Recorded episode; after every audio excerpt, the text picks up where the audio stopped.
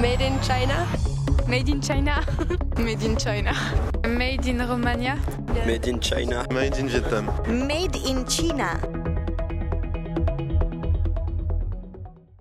Dans le dernier épisode, on s'est intéressé à la partie de la population qui, comme la plupart d'entre nous, ne prête pas de réelle attention à ce qu'ils enfilent sur eux le matin. Mais tout comme pour l'alimentation, d'autres y prêtent bien plus attention. Avant d'en parler davantage, on passe tout de suite la parole à un grand adepte du local, monsieur Benjamin Magnona. Il se dit lui-même très sensible au fait que ces énormes collections de vêtements respectent une éthique assez stricte, ainsi que le fait qu'ils soient suisses. Pour vous, en tant que convaincu, est-ce que le Made in Swiss est un argument fort pour la vente? Ouais, largement, parce que ça a une importance. Ça veut dire aussi qu'on fait travailler des entreprises, ça veut dire qu'on fait travailler des gens qui développent et qui recherchent. Donc c'est important d'acheter suisse et de faire suisse, ouais. Des pièces manufacturées de qualité ont un coût certain. C'est tout de même un certain investissement. Donc qu'est-ce qui vous aide à mieux faire passer la pilule lorsque vous déboursez autant pour cela?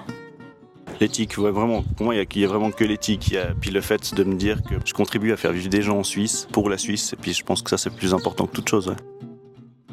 Le but de cette interview était entre autres de connaître les motivations de ces consommateurs qui représentent une toute petite partie de la population.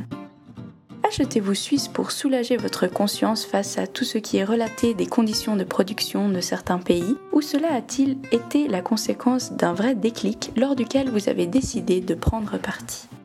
J'ai pas un problème de conscience à acheter des habits euh, à l'étranger. En même temps, je veux dire, ça représente juste une masse énorme. Euh, donc euh, voilà, c'est pas pour soulager la conscience, c'est vraiment dans l'idée de se dire, bah, on fait travailler la Suisse. C'est quelque chose qui me tient à cœur. En s'appuyant sur ces paroles, nous souhaitions connaître le futur de la garde-robe du jeune architecte. Rester dans une petite mesure ou viser un dressing de plus en plus suisse alors en fait pour l'instant j'ai très peu d'habits suisses mais euh, maintenant j'ai aussi une grosse garde-robe donc je peux aussi me permettre d'acheter des pièces, plus de pièces suisses et puis essayer de privilégier euh, des entreprises locales. J'aimerais bien en fait arriver à un moment donné à avoir beaucoup plus d'objets suisses et puis travailler quasiment avec ça après.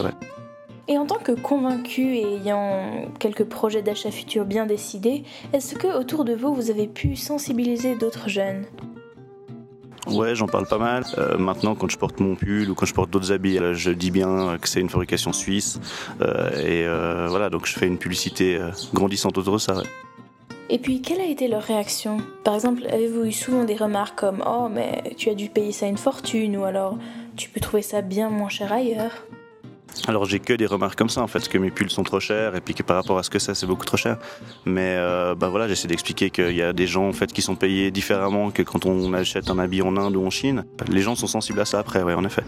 Monsieur Magnona a été l'intervenant parfait pour un second avis, contraire à celui de Madame Pradervan dans l'épisode 2. Il représente également les jeunes adultes qui ont un certain pouvoir d'achat, mais aussi une autre mentalité.